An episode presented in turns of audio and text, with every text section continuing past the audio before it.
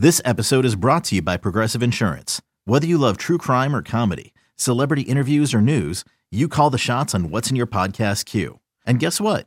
Now you can call them on your auto insurance too with the Name Your Price tool from Progressive. It works just the way it sounds. You tell Progressive how much you want to pay for car insurance, and they'll show you coverage options that fit your budget. Get your quote today at progressive.com to join the over 28 million drivers who trust Progressive. Progressive Casualty Insurance Company and Affiliates. Price and coverage match limited by state law. All right, Joe, we're going to head out to the Toyota of Hollywood hotline. Shop hundreds of Toyotas indoors in one of America's largest showrooms, the Toyota of Hollywood on 441 between Hollywood and Sheridan, where we are joined by Audacy NFL insider Brian Baldinger, host of the Audacy original podcast, The Best Football Show, featuring daily breakdowns of all the most exciting moments across the league. And Baldy is, uh, has seen it all, man, for sure, from coast to coast. Baldy, good morning. How you doing?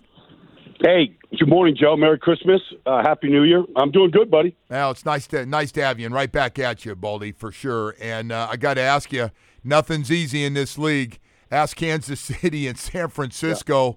rough losses, and the frustration in that Kansas City game with Mahomes and Kelce and Andy Reid kind of bumping them. They just don't. I, I keep thinking they're going to get it back and look like Super Bowl a Super Bowl team. They just don't look close to it, Baldy. No, they don't. You know, they they, they they're not run the ball well at all. So they're getting beat up front, and they did. They got whipped yesterday by by the Raiders up front, and then um, the the passing game just looks really stale. It looks like it's just Mahomes dropping back, and nothing looks clean, nothing looks clear. It's uh, Mahomes scrambling and trying to find somebody, and it's just not. You know, you you you just got to be able to throw the ball on some kind of rhythm and timing, and whatever explosive plays they used to get, are almost non-existent right now. And so that's uh, that's a big part. They're just not getting explosive plays where they can flip field position. And you know, give credit to the Raiders. I mean, they have improved a lot under Antonio Pierce over the last five weeks.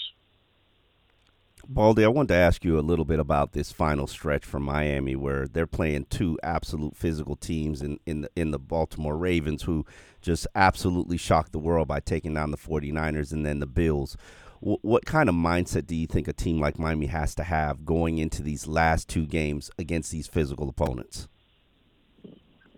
Well, I mean, just offensively speaking, you know, the Dolphins are going to see two zone teams. You're not going to get the ball over their heads.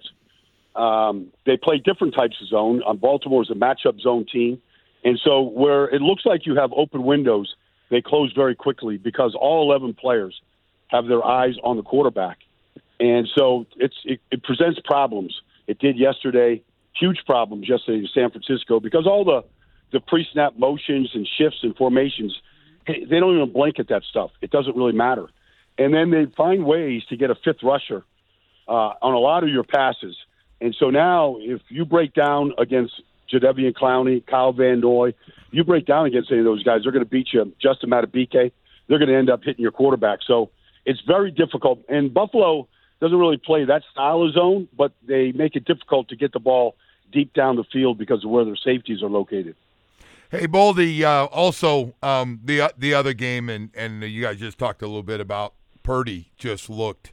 I thought he had time to throw at times. He just didn't see things. Boy, the Baltimore Ravens really, I mean, throwing four interceptions himself and five for the team in the game.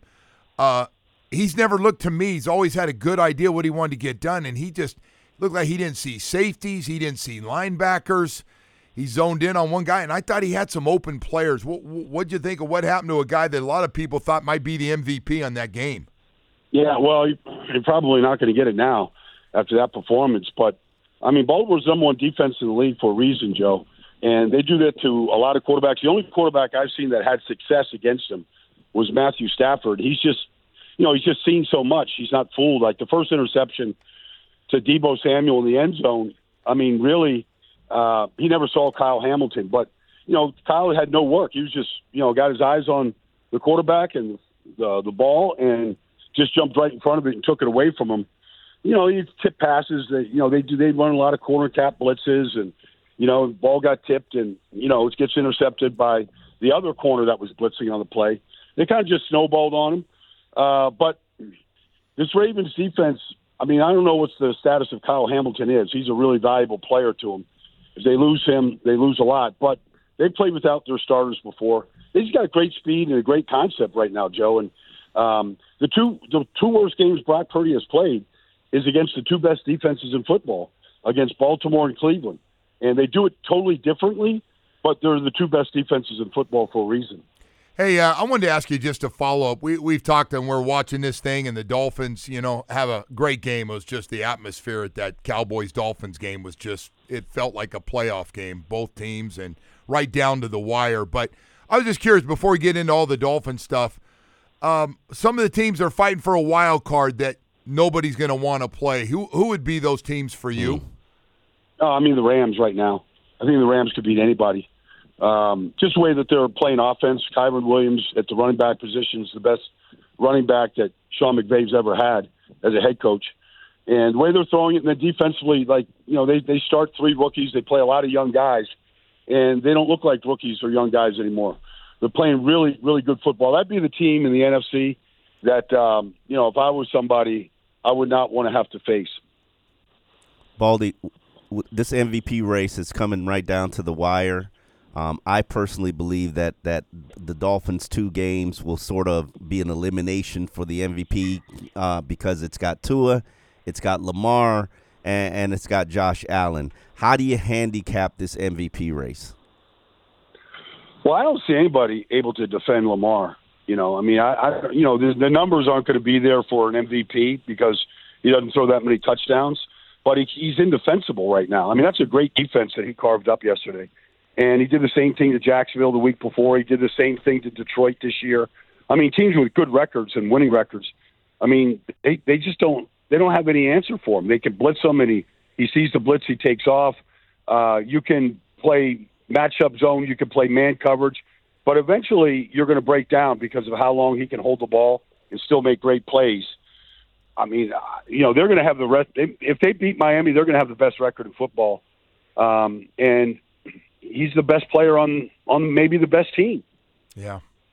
No, I, I, I, get it. A lot more people talking about Lamar right now and, and the way this thing could could end. So, Dolphins sitting here at eleven and four, and um, we don't know that much still. I mean, this team could still at eleven and four right now, as good as it sounds, could still end up as a wild card team if they don't beat Baltimore and Buffalo. That that could still happen. It is the craziest last couple of weeks what are your feelings on what will happen the next couple weeks between the Dolphins, the Ravens, and the Bills? Mm-hmm. Well, it'd be uh, be good to see if you know if Tyreek is really healthy. He makes a big difference, and if they get some of their offensive linemen back, you know whether Austin comes back and if uh, you know some of these guys can stay on the field, yeah. I think that'll help uh, for sure. But you know Miami's defense completely uh, frustrated Dallas. They played really good. Their defensive line is playing great. Van Ginkel and Sieler and Wilkins, I mean Chubb, they're all playing really good right now. And so, uh, you know, I think they they can hang with uh, either one of those teams. They can't turn it over the way San Francisco did, but I think they can beat both teams. I think they can hang with both teams. And look, you got to be, you know, you beat good teams down the stretch, Joe. It's going to only get you seasoned for the playoffs. You're going right. to feel pretty good about yourself no matter who you play. You uh, you buying the Dallas thing? I know you've seen that up close for years and years. What, what's your take on the Cowboys? Uh, they're a good. They're a good football team. I mean, they just you know they don't execute um, real well in, in key spots. I mean, obviously down the goal line, Joe. You go 15 plays and you fumble it, oh. put the ball right in the fullback's hands. I mean, those kind of plays keep they keep happening to Dallas. You know, and so what is that? Is that? I mean, that's not. It's not really coaching. I mean, the fullback's got the ball right in his hands. He's probably going to score. It's probably going to be seven nothing, and you turn the ball over right there um, you know, if they run a pitch option to play before, and it sure looks like Tony Pollard should score, and he doesn't get across the goal line. I mean, it's just, uh, you know, it's it, it, those, and then you know they lost their left tackle. He didn't play Tyron Smith, and the backup isn't very good. And Bradley Chubb had another great game as a result. So, you know, they need everything to go just right, and they got to execute in big spots. And that's how they kind of lose this. They lost that game, I think, in large part to Miami uh, on Saturday and Sunday, and then you know, I think they lost to Philadelphia like that. It, in in Philadelphia down the goal line, they they they got to be able to execute these plays when they're there to be made. Anyway, hey, uh, hey, Baldy, before before I forget too, as uh, as we're we're rolling through this thing, um, you know, we got to try to figure out this thing in the South. Jacksonville, um, had us a chance to run away with it. The Colts have had a chance to run. The Texans, who's going to win that when it's finally said and done? Because they're all struggling. Yeah. Uh, I don't know. Tampa is playing great football right now. If you ask me, you know, who's another team? Tampa's just won four in a row. I, I don't know who's going to win it, to be honest with you. I mean, Jacksonville looks dead in the water to me. They don't look like they could do. The quarterback isn't playing very well at all and turning it over way too often. Yeah, and defensively, crazy. they don't look like they can stop anybody. So, uh, and I saw the Colts on Sunday against Atlanta, and outside of the opening drive, they got just completely smashed uh, in Atlanta. And so, I don't know that. I think whoever wins it might end up having another losing record. We've seen that before in the AFC South. Yeah, man, it's it's just uh, crazy. This last couple weeks going to be a lot of fun. Baldy, thank you so much, man. Really appreciate you joining us here, bud. Take care. Anytime, anytime, Joe. Yep, I'll talk to you soon. See you, buddy. Brian Baldinger from uh, NFL Network and uh, Audacy uh, joining us to talk a little bit uh, about some of the games, some things to look at, some uh, general stuff. Boy, I'll tell you what, between the wild card and still trying to win this uh, division, it's amazing. As good as this Dolphins. Omar, when's the last time we were this 11 and 4? At 11 and 4. Uh, I think 2008 uh, we were 11 and five. So I don't. Uh, 11 wins is is That's amazing. It just hasn't happened that much. and, right. and but the problem we're is still Joe, in a dogfight. yeah. The problem is you, you can't you can't let your foot off the gas right No, now. No. You can't. I mean, 11 you're playing the best 11 team might in the not, NFL this week. Yeah, and 11 might not. 11 might not win you the AFC East. You might be a wild card, 11 wins. Yep.